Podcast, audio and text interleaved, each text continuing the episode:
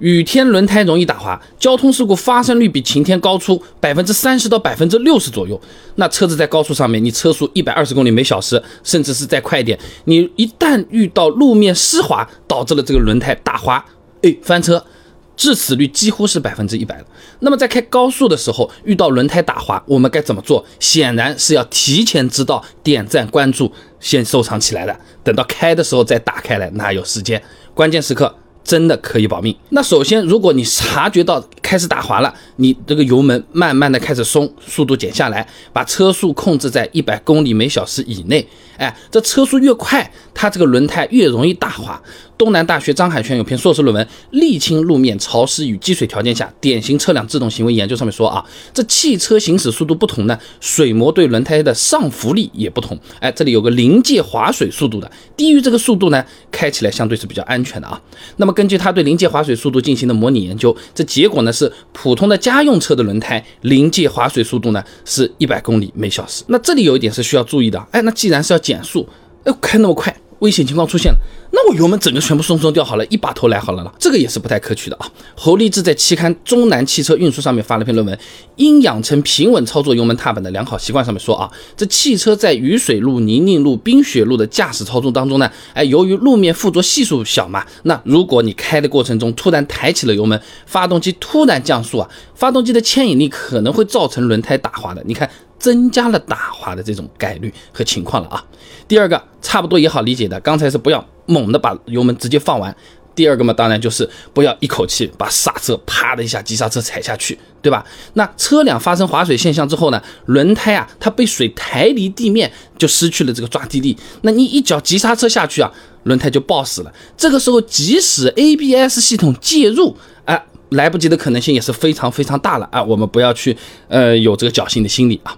那第三个需要注意的呢是双手握住方向盘啊，不要一个手啊，也不要乱动。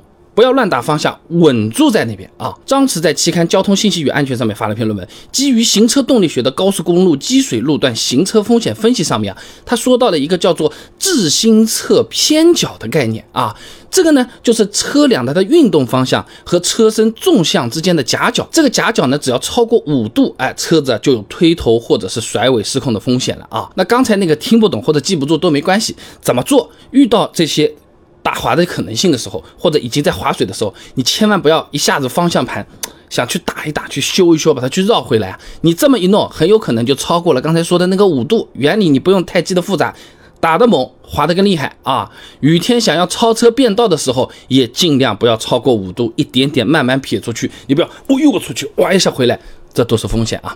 那听到这里，有些朋友就要问了：那我都撞到前面的车子了，我总不好不踩刹车吧？我总不好不踩方向吧？我难道直接撞上去啊？所以说啊，雨天开高速啊，保持好的习惯，除了刚才说的那些安全车距也是非常重要的。离远一点，给刹车和打方向留出更大的余量。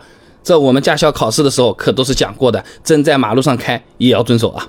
所以总的来说，下雨天高速开车，保持车距很重要。发现路面有积水，尽量保持一百公里每小时以内的车速。哎，家用车在这个速度以下，不太容易像一块肥皂扔在你的洗手台上面乱飘了啊。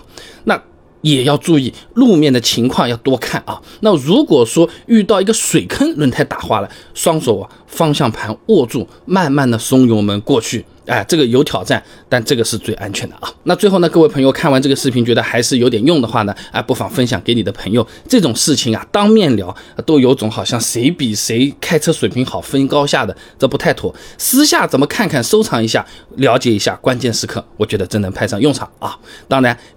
点我一下关注，这对我是非常大的支持啊！我呢，而且是每天都会给大家分享一个好用实用的汽车小知识的。你刷不一定刷得到，搜我或者点关注啊，其实每天都有更新的。